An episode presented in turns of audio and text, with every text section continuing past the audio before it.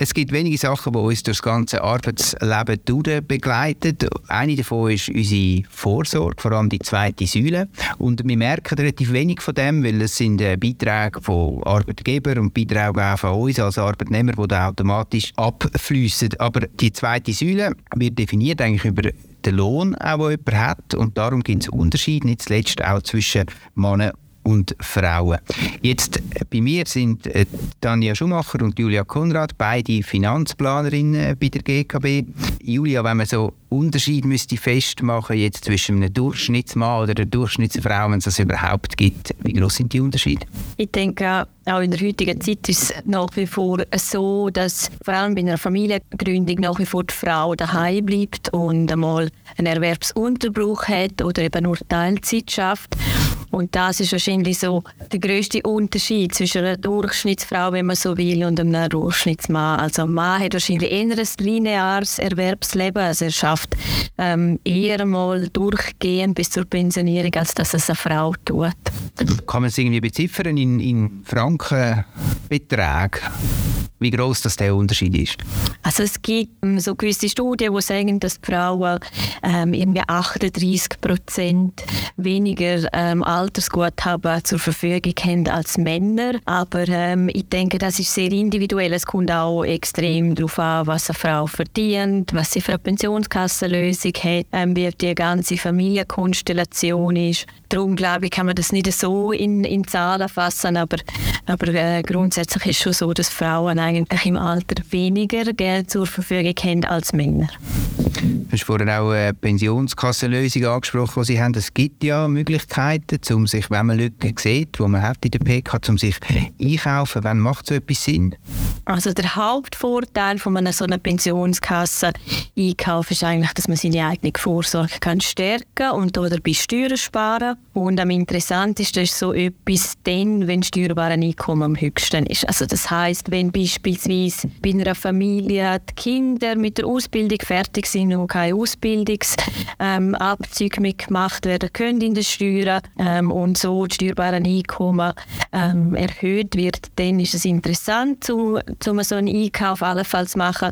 Voraussetzung ist natürlich immer, dass man die liquiden Mittel auch hat, um so um so einen Einkauf zu tätigen. Also nur irgendwie 5000 Franken in Zahlen macht nicht so Sinn?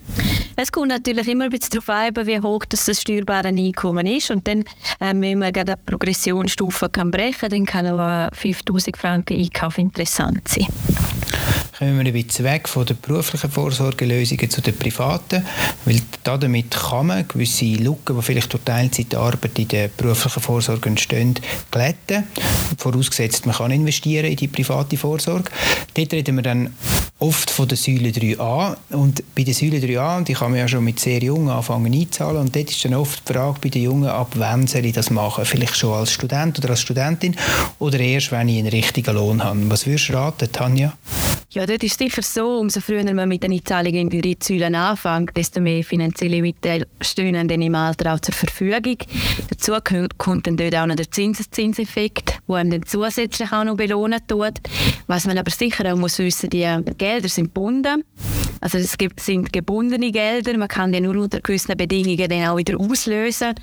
Ein Auto kaufen oder Ferien mit dem Geld, das ist beispielsweise nicht möglich.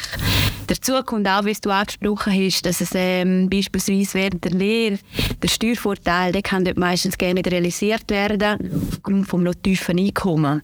Und deswegen ist es dort nicht unbedingt empfehlenswert, äh, Zuschauer in die drei Säulen einzuzahlen. Ähm, ich denke, entscheidend ist die Lebenssituation, wo man sich gerade befindet. Dort.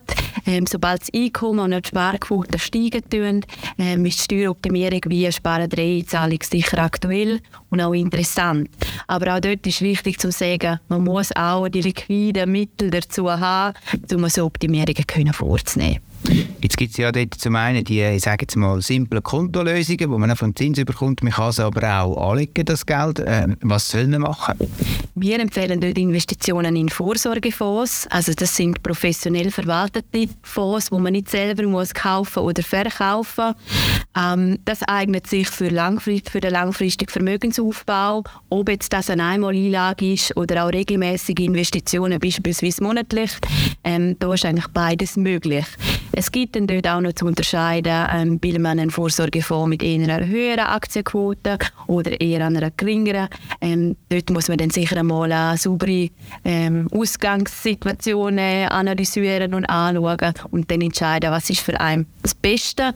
Dort sind sicher auch die digitalen Vorsorgelösungen im Vormarsch und ja, sieht man und hört man auch immer wieder und da beispielsweise auch das GKB Joy vor GKB, ähm, wo man in wenigen Minuten eröffnet und ganz ohne Papierkram ja, eigentlich kann äh, starten.